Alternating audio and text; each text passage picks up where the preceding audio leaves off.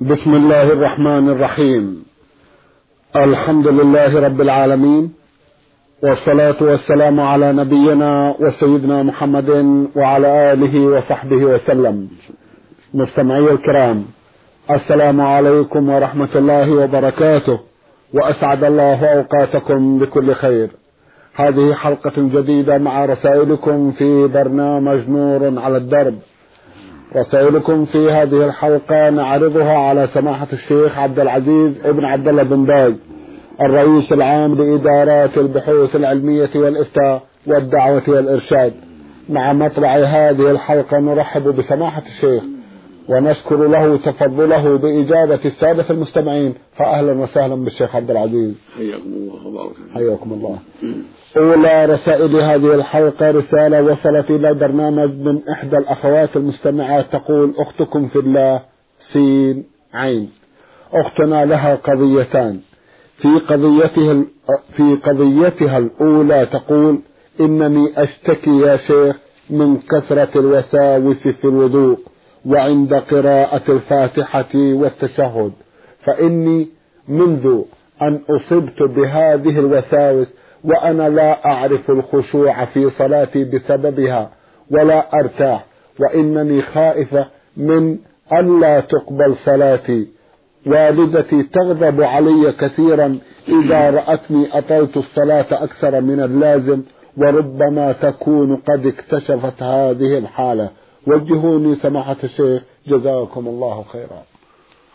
بسم الله الرحمن الرحيم. الحمد لله وصلى الله وسلم على رسول الله وعلى آله وأصحابه ومن اهتدى بهدى أما بعد فنصيحتي لك أيها الأخ في الله أن تتقي الله وأن تحذري عدو الله الشيطان فإن مكائده كثيرة ونزغاته متعددة فالواجب عليك الحذر من لعنه فاتق الله في صلاتك ووضوءك وقراءتك. احذري وساوس الشيطان. إذا توضأت فلا تكرر الوضوء. إلزمي بأنك توضأت والحمد لله. وهكذا في الصلاة لا تكرر الصلاة. إلزمي بأنك صليت والحمد لله. وهكذا في القراءة. استمري في القراءة ولا تكرريها. إلزمي بأنك قرأت والحمد لله. ولا يحملنك ما يمليه الشيطان من الوساوس على التكرار بالقراءة أو الصلاة أو الوضوء اعلمي أن هذا من الشيطان. وما حصل في ظنك بأنك قرأت كما ينبغي أو صليت أو توضأت يكفي. ودعي الوسوسة أنك لم تقرأي لم تصلي لم توضئي اتركي اتركي هذه الوسوسة احذريها. ابني أمرك على أنك قرأت وأنك توضأت وأنك صليت والحمد لله. واستمري في أشغالك الأخرى واحذري اللين والتساهل مع عدو الله. لا تلينينه متى لنت؟ طمع فيك وآذاك. وربما جعلك في عداد المجانين. فاتق الله واحذري عدو الله. واتركي الوساوس. وبادري بالوضوء من غير تأخير والصلاة من غير تأخير. مع الطمأنينة في الصلاة والإقبال عليها. مع الإسباغ في الوضوء. لكن من دون تكرار. من دون إعادة الوضوء وهكذا في اطمئني في القراءة وتدبري من غير حاجة إلى تكرار. تقولي ما قرأت أعيد القراءة ما صليت أعيد ما توضأ لا كل هذا من الشيطان. الله يعيننا وإياك من نسأل الله يعيننا وإياك من الشيطان. اللهم آمين. جزاكم الله خيرا. تقول في قضية أخرى سماحة الشيخ عندما بلغت سن التكليف لم أكن أعلم بالطريقة الصحيحة لأداء الفروض ومن ذلكم الصيام. فكنت أصوم أياما وأفطر أياما ولم ينبهني أهلي على هذا الأمر. ولما كبرت أكثر وأكثر أدركت أني كنت مخطئة. كيف أتصرف؟ والحال ما ذكر ولا سيما وقد أفطرت بعض الأيام ولا أدري كم هي. جزاكم الله خيرا. عليك أن تقضي الأيام التي أفطرت بالظن. الذي يغلب على ظنك أنك أفطرت صومي نقضيه والحمد لله. فإذا كان ظنك أن أنك أفطرت عشرة أيام عشرين يوما أكثر أقل فاعملي بذلك. ولا حاجة إلى اليقين. اعملي بالظن والحمد لله. الذي تظنين افعلي. فإذا تكرر فإذا شككت هل هي عشرة أو خمسة عشر صومي خمسة عشر. شككت هل أفطرت خمسة عشر أو عشرين صومي عشرين. اعملي بغالب الظن والحمد لله. ولا شيء عليك. لكن إذا كنت مليئة تستطيعين أن تطعمي أطعمي. عن الصيام الذي مضى قبل رمضان الماضي. الصيام الذي أخرت قبل رمضان الماضي أطعمي عن كل يوم مسكين. زيادة مع الصوم. نص صاع مقدار كيلو ونصف من قوت البلد من تمر أو أرز أو حنطة أو شعير. نص يقارب كيلو ونصف تقريبا يعطاها الفقير تجمعين ذلك كله وتعطين بعض الفقراء فقير أو فقير يكفي. والحمد لله إذا كنت مؤسرة أما إذا كنت عاجزة فقيرة فلا حاجة إلى الإطعام يكفي الصوم والحمد لله حسب ظنك واجتهادك نعم. جزاكم الله خيرا. إحدى المستمعات بعثت برسالة من المكلا في حضرموت تقول خا حا الأكبري. ملاحظة مقدمة في رسالتها تقول نرجو منكم أن تبلغوا سماحة الشيخ عبد العزيز ابن باز حبنا له في الله عز وجل كما أرجو أن يدعو لنا بالهداية والثبات. ثم تسأل سماحة الشيخ وتقول فتاة والدها مدين للناس وهذه الفتاة أحيانا تعمل وتخير وتحصل على بعض النقود وتنفقها في وجوه الخير وتتصدق ببعضها للمساكين والمحتاجين. فهل لها الحق أن تتصدق بفلوسها وتتصرف بها كيف تشاء أم أن هناك مانع من تصرفها بفلوسها؟ لأن والدها مدين وهي لا تستطيع أن تسدد دين والدها. نرجو الإفادة. جزاكم الله خيرا. أولا نقول أحبك الله الذي أحببت له سبحانه وتعالى. ونسأل الله أن يوفقنا جميعا لما يرضيه وأن يصلح أحوالنا جميعا ويجعلنا وإياكم من الهداة المهتدين ومن الصالحين المصلحين. نسأله سبحانه أن يصلح أحوال المسلمين جميعا في اليمن وغيره. وأن يثبتنا جميعا على دينه. وأن يمنح المسلمين جميعا في كل مكان الفقه في الدين والثبات عليه والاستقامة على ذلك.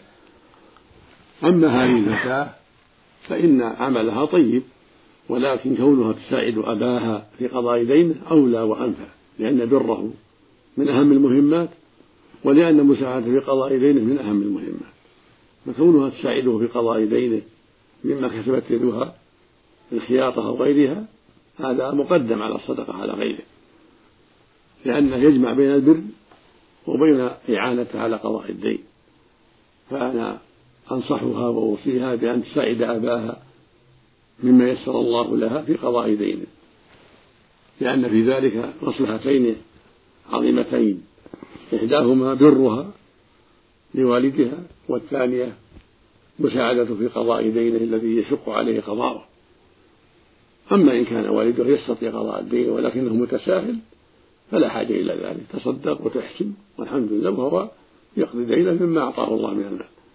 لكن إذا كان معسرا ومحتاجا فكونها تساعده وتعطيه من مالها أولى كونك تساعدين والدك وتعطينه مما يسر الله لك هو أولى من غيره من الفقراء إلى بعد.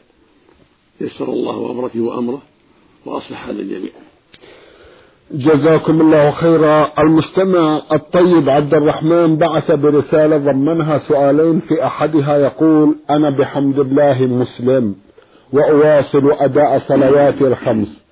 أسكن مع جماعة. لكن هناك بعضا منهم سامحهم الله يتناولون الخمر في داخل الغرفة علما بأنني أصلي فيها وأتناول الطعام معهم. فهل تجوز صلاتي وتناول طعامي جزاكم الله خيرا. الحمد لله الذي وفقك للاستقامة ونوصيك بأن تجتهد في نصيحة هؤلاء الذين يشربون الخمر وتدعو لهم بالتوفيق والهداية وتوصي إخوانك أيضا أن يساعدوك في نصيحتهم حتى يتوبوا من هذا العمل السيء ومن هذه الكبيرة العظيمة. وصلاتك في الحجرة لا يضر وإن فعلوا فيها ذلك صلاتك فيها النافلة لا حرج في ذلك وأكلك معهم إذا كان ذلك على سبيل توجيههم إلى الخير والنصيحة لهم. هذا كله طيب. أما إذا أبوا وشربوا الخمر وأنت حاضر لا لا تجلس معهم ولا تكن معهم على مائدة يدار عليها الخمر. أما إذا كنت تنصحهم ولا يشربون الخمر وأنت حاضر توجههم إلى الخير وتنصحهم ولكن لا يشربون الخمر وأنت حاضر لكنك تعلم أن بعضهم يشرب الخمر فلا يمنعك ذلك من الجلوس معهم ونصيحتهم والأكل معهم حتى يهدي الله من كان يشرب الخمر منهم وحتى يرجع إلى الصواب بأسبابك إن شاء الله. جزاكم الله خيرا. له سؤال آخر يقول هنالك شخص يطل علينا بين الحين والآخر لكنه يكرر السب والشتم فهل يجوز معه أكل الطعام وغيره؟ هذا مثل ما تقدم ينصح ويوجه إلى الخير لعله يستجيب وإلا فأبعدوه عنكم ولا يكون معكم لأن مثل هذا يضر ما دام شبابا لعانا ينبغي إبعاده فإذا لم تستطيعوا إبعاده فابتعد أنت عنه ما دام يعلن سبه وشتمه معكم على الطعام وفي المجالس ينبغي ألا تحضره إلا إذا كان حضورك ينفع في ردعه عن باطله وفي إسكاته عن هذه الجرائم أو يساعدك الإخوان عليه حتى يسكت فأنت في جهاد وعمل صالح. أما إذا كانوا لا يساعدونك بل يبقى يسب ويتكلم ويلعن ويفعل الأشياء القبيحة الأشياء القبيحة والكلام السيء مثل هذا المجلس ينبغي أن تحجره حتى يزول منه هذا الرجل. جزاكم الله خيرا. من الدوحة قطر رسالة بعث بها المستمع محمد صالح. يسأل سؤالين. في أحدها يقول هل هناك تعارف بين الذين في البرزخ من أهل النعيم وأهل الجحيم؟ لا أعلم شيء لا, لا أعلم هذا.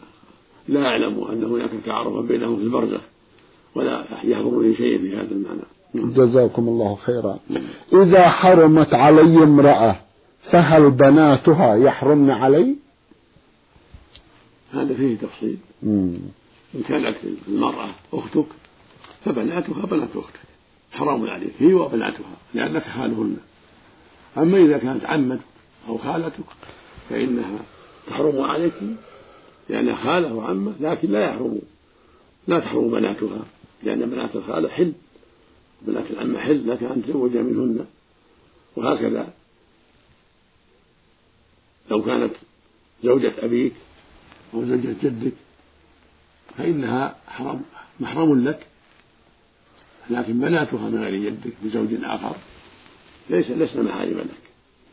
بل أجنبيات وإنما حرمت عليك. هي عليك لأنها زوجة أبيك أو جدك. لكن بناتها من غير أبيك ومن غير جدك ليس لسن محارم لك. لم يكن بينك وبينهن رضاعة. فالمقصود أن هذا فيه تفصيل. فالمرأة التي هي محرم لك يكون بناتها تكون بناتها محرما لك إذا كانت أختا لك أو زوجة لأبيك أو زوجة لجدك أو بنتا لك أو بنت ابن لك فبناتها كذلك محارم. أما إذا كانت خالة أو عمة فإن بنات بناتها لسن محارم لك. نعم. جزاكم الله خيرا. من البحرين مدينة المحرق. رسالة بعث بها المستمع فاعين سين سين. يقول أود أن أعرف كم عدد ركعات صلاة التراويح. هل عددها ثمان ركعات أو عشرون ركعة؟ ذلك أنني أرى بعض المساجد يصلون ثمان والبعض الآخر يصلون عشرين. أفيدوني مأجورين. جزاكم الله خيرا. ليس للتراويح عدد محصور. بل الأمر فيها واسع والحمد لله. من صلى عشرين أو إحدى عشرة أو ثلاث عشرة أو صلى أربعين مع الوتر أو خمسين مع الوتر كله لا بأس به. يقول النبي صلى الله عليه وسلم صلاة الليل مثنى مثنى. فإذا خشي أحدهم الصبح صلى, صلى ركعة واحدة توتر له ما قد صلى. ولم يحدد عليه الصلاة والسلام. قال صلاة الليل مثنى مثنى. ثم قال فإذا خشي أحدهم الصبح صلى ركعة واحدة توتر له ما قد صلى. فدل ذلك على لو صلى ثمان وأوتر أو عشرا وأوتر أو عشرين وأوتر أو ثلاثين وأوتر أو أكثر وأوتر لا بأس لا حرج في ذلك. لكن الأفضل أن يفعل مثل النبي صلى الله عليه وسلم. الأفضل إحدى عشرة أو ثلاثة عشرة. هذا هو الأفضل. وإن صلى أوتر بسبع أو تسع أو خمس أو ثلاث فلا بأس. في رمضان أو في غيره. والأفضل في رمضان أن يصلي إحدى عشرة أو ثلاثة عشرة هذا هو الأفضل. وإن صلى عشرين كما فعل الصحابة في عهد عمر رضي الله عنه فإنه في بعض الأحيان صلوا عشرين. مع الوتر ثلاثة الجميع ثلاثة وعشرون لا بأس. فعله أصحاب النبي صلى الله عليه وسلم. اللهم صل عليه إذا صلى الناس ثلاثة وعشرين لا حرج فيها. طيب. وأفضل من ذلك ثلاثة عشرة أو إحدى عشرة. كما فعل عليه الصلاة والسلام. وإن صلوا أكثر صلوا أربعين وأوتروا بثلاث أو بواحدة كل ذلك لا بأس به. فالأمر في هذا واسع والحمد لله. ولا ينبغي فيه الإنكار ولا التشديد. من صلى إحدى عشرة فقد أحسن. من صلى ثلاثة عشرة فقد أحسن وأفضل إحدى عشرة وثلاثة عشرة ومن صلى عشرين وأوتر فلا بأس. كما فعل الصحابة في عهد عمر رضي الله عنه. كل هذا بحمد الله ميسر. نعم. جزاكم الله خيرا من المخواه المستمع عين عين جيم بعث يسأل ويقول هل يجوز لرجل لا يحفظ إلا الفاتحة أن يكون إماما؟ يجوز أن يكون إماما ولكن خير غيره أفضل منه. الذي يحفظ بزيادة عنده علم عنده سور أخرى أفضل وأولى. وإلا الفاتحة جرب تجزي وتصح الصلاة معها من الإمام والمنفرد والجماعة. لكن وجود إمام يحفظ زيادة على الفاتحة ويصلي بإخوانه أفضل وأولى إذا كان مستقيما عدلا. أما إذا لم يوجد من هو مستقيم إلا من يحفظ الفاتحة فقط صلى بجماعة ولكن بحمد الله ييسر له أن يقرأ زيادة ويتحفظ زيادة من الآيات والسور القصيرة. إذا اجتهد يسر الله أمره. وإذا لم يقرأ إلا الفاتحة أجزاه ذلك والحمد لله. لكن يلتمسون من يكون عنده حفظ الزيادة على الفاتحة من أهل الخير لأن ذلك أولى حتى يسمعهم ما تيسر من القرآن بعد الفاتحة اقتداء بالنبي صلى الله عليه وسلم وأصحابه رضي الله عنهم وبعلماء المسلمين بعد ذلك. هكذا السنة. نعم. جزاكم الله خيرا. المستمع مين مين مين بعث يسأل ويقول هل من أسباب قسوة القلوب قطع صلة الرحم؟ نعم. جميع المعاصي كلها من أسباب قسوة القلوب. والغفلة عن ذكر الله وعن قراءة القرآن من أسباب قسوة القلوب. وقطيعة الرحم من المعاصي التي تسبب قسوة القلوب أيضا. وهكذا عقول الوالدين أو أحدهما هي أيضا من أسباب هو أيضا من أسباب قسوة القلوب. فجميع المعاصي من أسباب قسوة القلوب.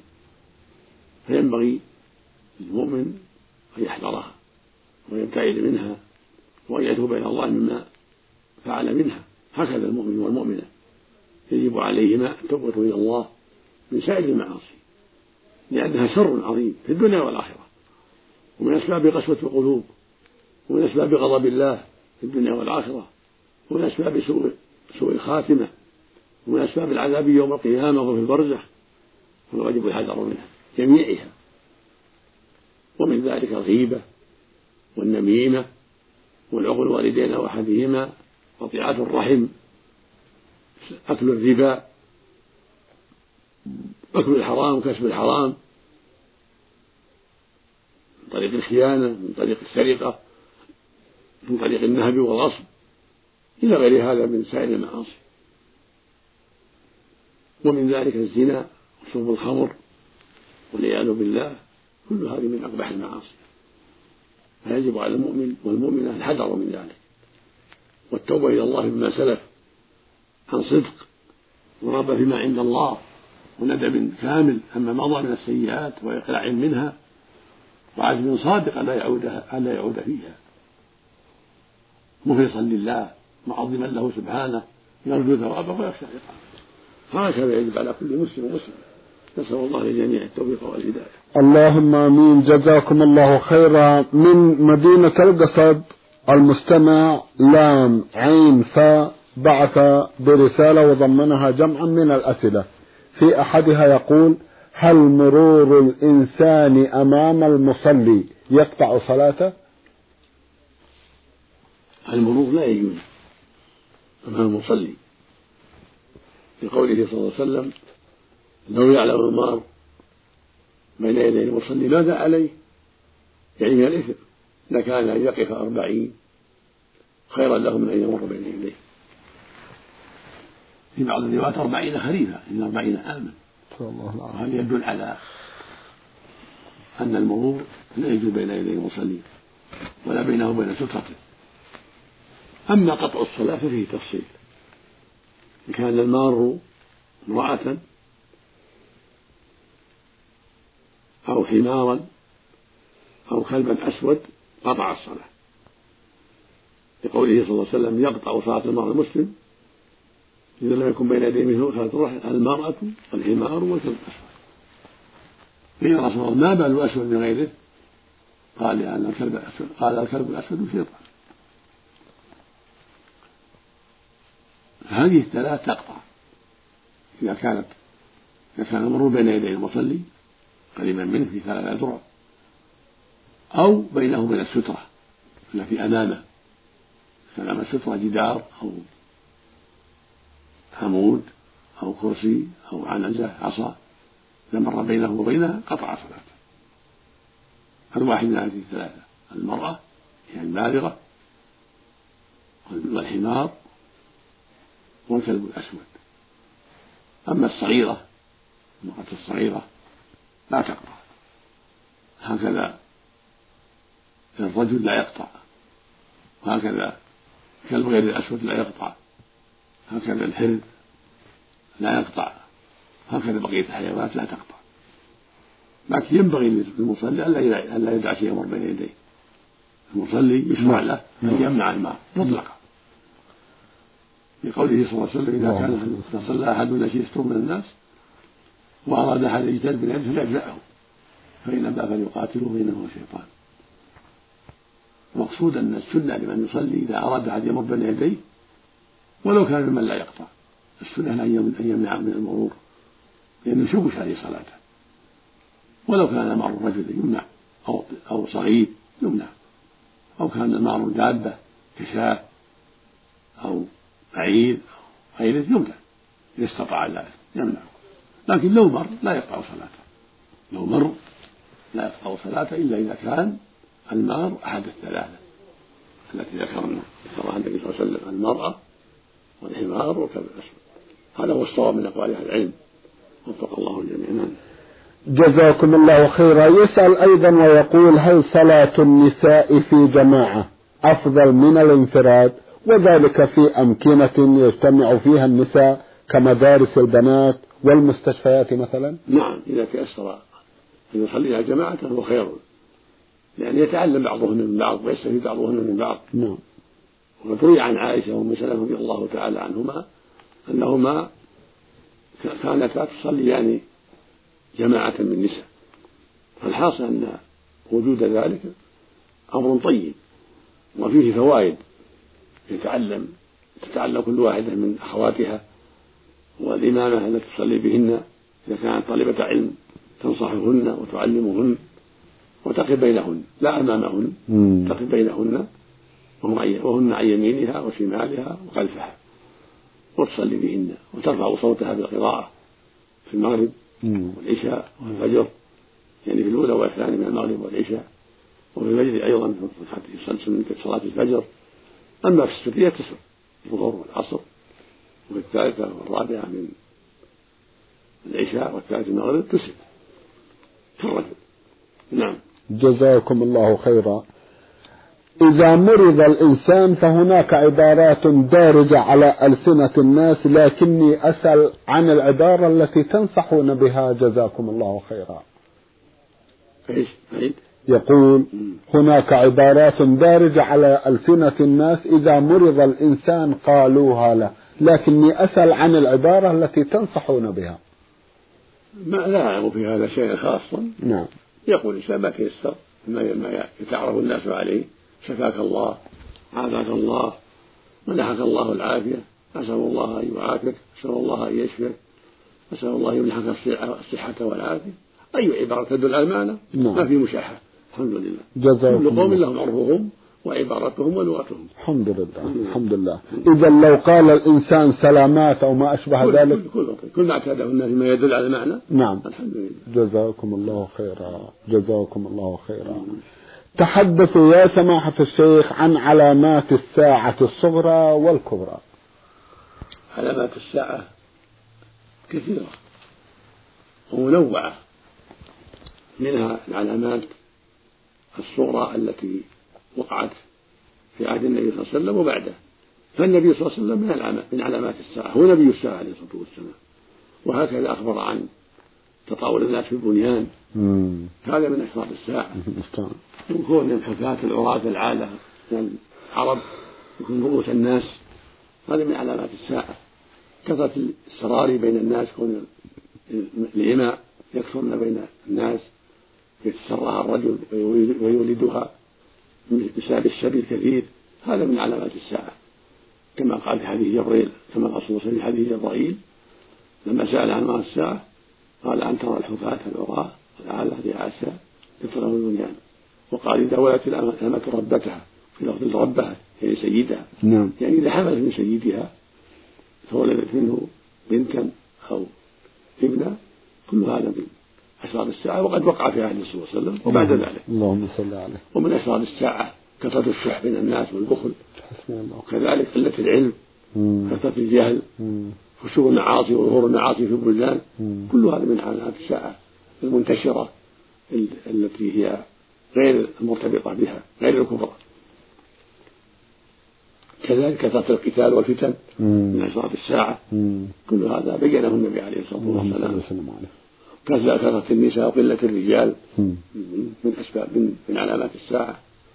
أما علاماتها الكبرى التي تكون بقربها هي عشر. بينها العلماء. أولها المهدي وهو رجل من بيت النبوة يخرج في آخر الزمان يملأ الأرض عدلا وقسطا بعدما ملئت جورا.